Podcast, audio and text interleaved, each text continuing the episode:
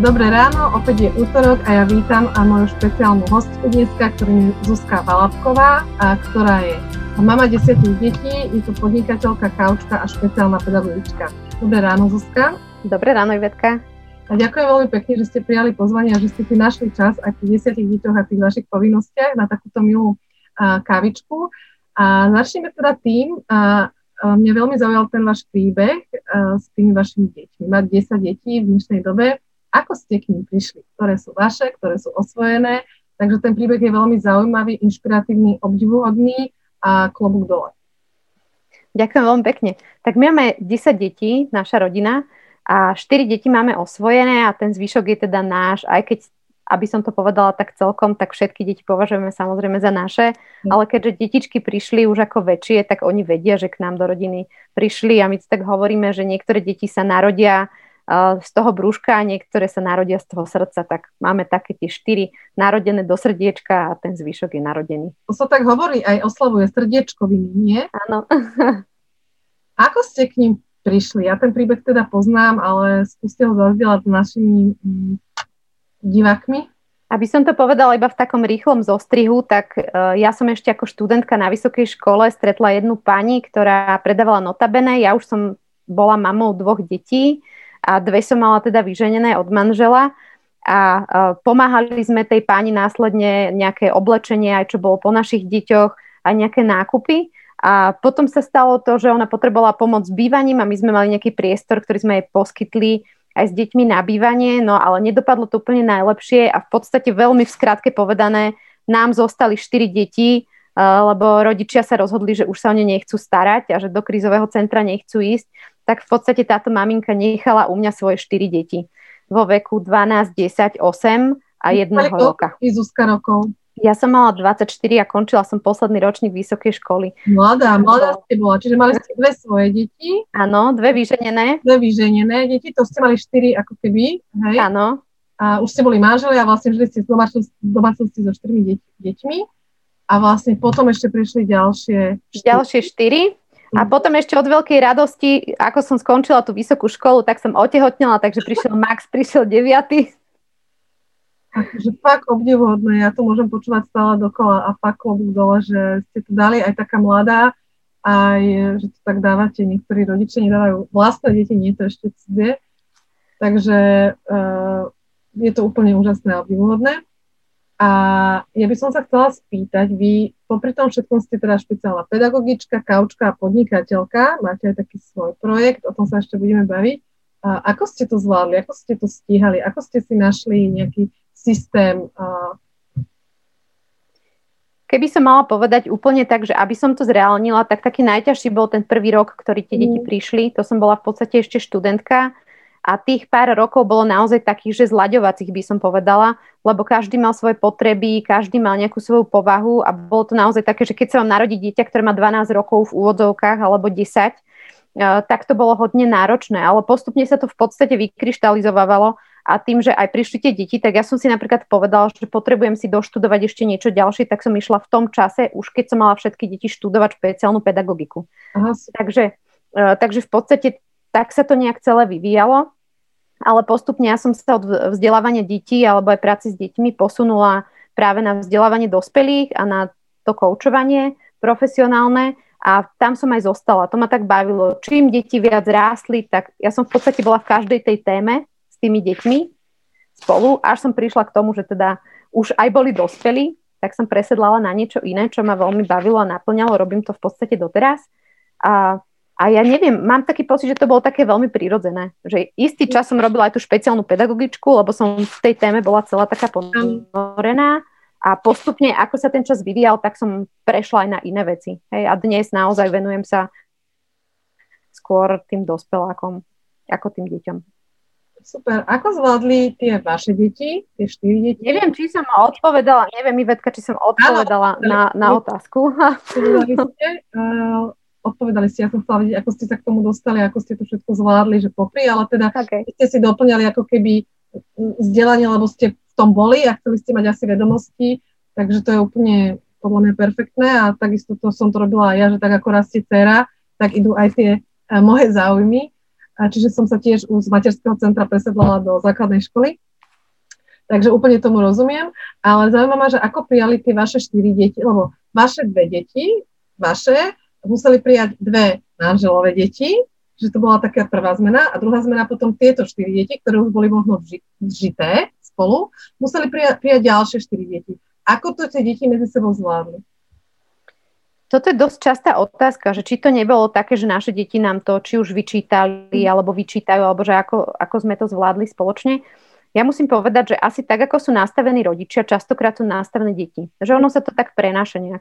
A to naše nastavenie bolo také veľmi prirodzené, že tým, že my sme sa nerozhodovali preto, že my si tie deti vyberáme a ideme nejakým dlhým procesom a tieto áno a tieto nie, ale že sa to stalo úplne veľmi spontánne a tie deti proste zostali u nás. Čiže nikto to veľmi neriešil, zrazu tam boli iba deti. Chalani mali parťákov, takže oni vymýšľali spolu lumpoviny, hej, e, naše dievčatá mali zase Denisku, mali zase staršiu sestru kvázi hneď a veľmi prirodzene to prebehlo. Dokonca naša Bernadetka, keď prišli deti, lebo my sme naozaj nič nemali, oni len u nás zostali, čiže my sme mali to zariadenie a vybavenie, ktoré sme mali, tak naša Bernadette tak veľmi spontánne, že ja, si, ja budem spať tuto na zemi na madraci a ty môžeš spať na mojej posteli. Na ráno, keď som tam prišla, tak oni spali obidve v spoločnej posteli. Aké Takže v tomto asi aj to, že možno deti boli ešte malé, že Bernadetka mala 4 roky, Františka mala rok, čiže ona to vnímala, ona nikdy Prirodzene. nežila bez nich, áno, že jej život je celý v podstate so všetkými tými ostatnými súrodencami. A keď sa teraz spätne pýtam deti, že či či by niečo nám vyčítali, že teda bolo ich veľa, alebo mali mm proste nejaký nedostatok alebo čokoľvek, často sa to tak vníma, že keď je veľa detí, tak Áno. nemôžu mať všetko a tak. Tak oni povedali, že nie, že nič také nezažívajú, že majú práve že pocit toho, že sú radi, že nás je toľko. A že keď máme taký ten spoločný večerný rituál vďačnosti, tak oni častokrát ďakujú za to, že sme všetci spolu a že máme jeden druhého. Takže to je krásne. Možno je v tom niečo také čarovné, ale naše deti nikdy nemali, že, že a to sú cudzie deti a to nie sú naše. A zároveň napríklad sme nikdy nezažili, že by nám tie deti povedali, že ty nie si naša mama, alebo ty nie si náš otec a ty nám nebudeš rozkazovať, tak ako to niekedy počuť. Áno, že... áno. Takže toto je také, neviem, asi tá klíma celková, že určite aj deti k tomu niečím prispievajú, že to takto môže byť a určite aj my rodičia, alebo nastavujeme nejakú laťku teda, aby to nejak mohlo byť. A ako vyzerá ten váš rituál? Vy ste už nám ho niečo naznačili o tých rituáloch, takže rituál vďačnosti ešte nejaký rituál máte? My máme dosť takých rituálov, ktoré ale ja už beriem ako takú, že prírodzenosť života. Čiže napríklad naozaj ten večerný rituál je taký, že sa stretneme spolu. My sme teda veriaci, takže my sa spolu pomodlíme, ale zároveň v tom rituáli je aj také, že tri uh, vyslovené vďaky za ten deň. Uh, niečo, buď za človeka, alebo za situáciu, alebo za čokoľvek, čo dostali, hej. Takže takéto pripomínanie si, že áno, mám byť za čo stále vďačný. A vyvoláva to takú naozaj súdržnosť a veľmi dobrú energiu. A potom máme rituál, že my nikdy nejeme sami. Že veľmi málokrát sa stáva, Uh, večera. Uh-huh. Áno, že bude to spoločná večera, alebo je to spoločný obed. Takže teraz, ako bola v podstate pandémia, tak my sme non-stop boli spolu. Že my sme vždy sa nachystal obed. Máte naše obedy a koláče a naspreté a veľa a hrnce. Sledujem. Áno, ja som dostávala potom aj také tie správy, že čo máte hody.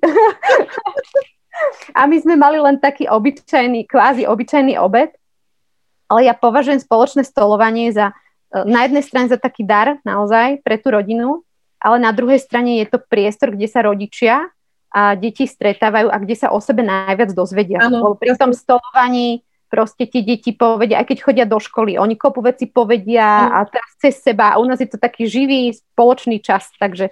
A ja to... som to naučená od rodičov, nás bolo teda doma 5, boli sme tri deti a ešte bolo také pravidlo, že od stola sa nevstáva, pokiaľ posledný nedoje. Čiže keď aj my to máme. Aj hodinu, dve, tak proste sme tam sedeli, ja som tak nejako naučená a potom, keď som si zakladala svoju rodinu, tak som to musela učiť, že teda takéto pravidlo je, takže je to krásne, určite sú to vaše deti, odnesú ďalej zase do svojich rodín a bude sa šíriť také krásne do, dobré posolstvo. Ja by som ešte teraz chcela povedať, ja, ja teda mám tie vaše, vy ste vymysleli, alebo ste aj autorka emočných kart s pandou. Prezrate nám niečo o tých kartách, ako sa s nimi pracuje a niečo o hre s nimi. Môžu si to kúpiť aj rodičia, aj učitelia ja som to pri, prioritne vymyslela v podstate pre moju koučovaciu prácu. Uh, takže ja som to tak, že hm, niečo by sa hodilo, niečo vizuálne by sa hodilo do práce aj s dospelými. A tá panda v podstate bola prioritne určená, že sú panda karty, ktoré znázorňujú nejakú emóciu alebo nejakú situáciu, z ktorej vyžaruje nejaký druh emócie, alebo ľudia tam môžu niečo také rozpoznať. A ja som to vymyslela pre prácu s dospelými. A keď to videli moje deti, tak to v podstate zobrali a začali sa s tým hrať. Oni sami. A ja, že aha, že super, že tak s tým sa dá vlastne hrať. Že, a oni vymysleli rôzne spôsoby toho, ako sa s tým dá hrať a čo sa s tým dá robiť.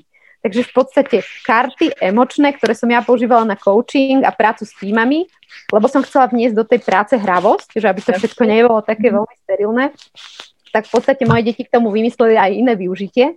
A potom sme spolu nad tým tak dúmali, že ešte kde všade by sa to dalo využiť. Tak sme v podstate našli tomu naozaj využitie aj v tej mojej práci. Ja som si popísala tú svoju časť, ako sa s tým dá pracovať. Napríklad veľmi hravo sa s tým dá robiť spätná väzba mm-hmm. v týme, práve cez takéto kartičky. Potom sme uvažovali nad tým, že keďže ja mám aj pedagogickú školu a pracovala som aj v škôlke, aj v klube, aj na základnej škole, v minulosti, takže ako sa to dá využiť tam, mm. tak v podstate sme to testovali aj v klube s deťmi, no a naše deti si vymysleli svoju vlastnú hru, takže potom sme v podstate tie karty používali už aj ako hru.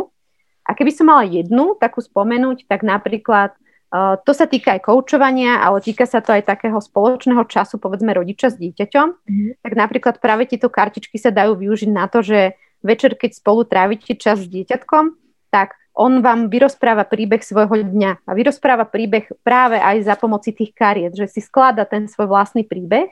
To je jedno taká retrospektíva toho dňa, ktorá môže byť veľmi taká... Áno, ale môže to byť aj to, čo my voláme v koučovaní, že seba naplňujúce proroctvo. To znamená, že ak to dieťatko má nejakú obavu z ďalšieho dňa, čo čaká v škole, alebo sa chce naučiť nejakú novú zručnosť spolu so svojimi rodičmi, tak v podstate rozpráva príbeh, ktorý by chcel zažiť. To mhm. znamená, že rozpráva aj pomocou tých kariet to, ako sa bude zajtra mať, čo mm. bude robiť, že si nezabudne ten peračník, ale že si ho pripraví a bude sa mať takto a, a tým pádom vyrozpráva ten príbeh toho budúceho dňa. A keď sme to testovali, tak to hodne pomáha v tom, že keď sa ten príbeh vyrozpráva, tak to dieťatko už je tak mentálne trošku nastavené na to, že čo sa bude na ten druhý deň diať a uh, je oveľa úspešnejšie v tom, čo si praje. Takže dá sa s tým pracovať aj takto. Vlastne. My určite Teba naplňujúce proroctvo. Uh-huh, my určite dáme link aj na vašu stránku, aj na tieto karty, ktoré si môžu uh, zakúpiť, či už učitelia alebo rodičia a pracovať s nimi. Uh, sú veľ, veľmi krásne krabičky a sú veľmi hrubé, to znamená, že sa neopotrebujú. My sa s nimi teda veľmi dobre pracuje aj v škole, aj doma. Takže ja som vďačná za nich. Uh, Zuzka, vám veľmi, veľmi pekne ďakujem. A ja by som vám povedala, že ďakujem za takých anielov na zemi, akým ste vy. Naozaj, ja som úplne dojatá. Ale ten váš príbeh ma teda dostal, poznám ho teda aj, aj, aj hlbšie a naozaj, naozaj ďakujem a ste obdivuhodná rodina, aj obdivuhodná žena a veľmi vám drží palce. A buďte zdraví a šírte dobro ďalej. Verím, že aj prostredníctvom vašich detí, ktorých ste tak dobre vychovali. Ďakujem veľmi pekne, Ďakujem. Ďakujem a majte sa pekne. Dovidenia. Krásny deň ešte.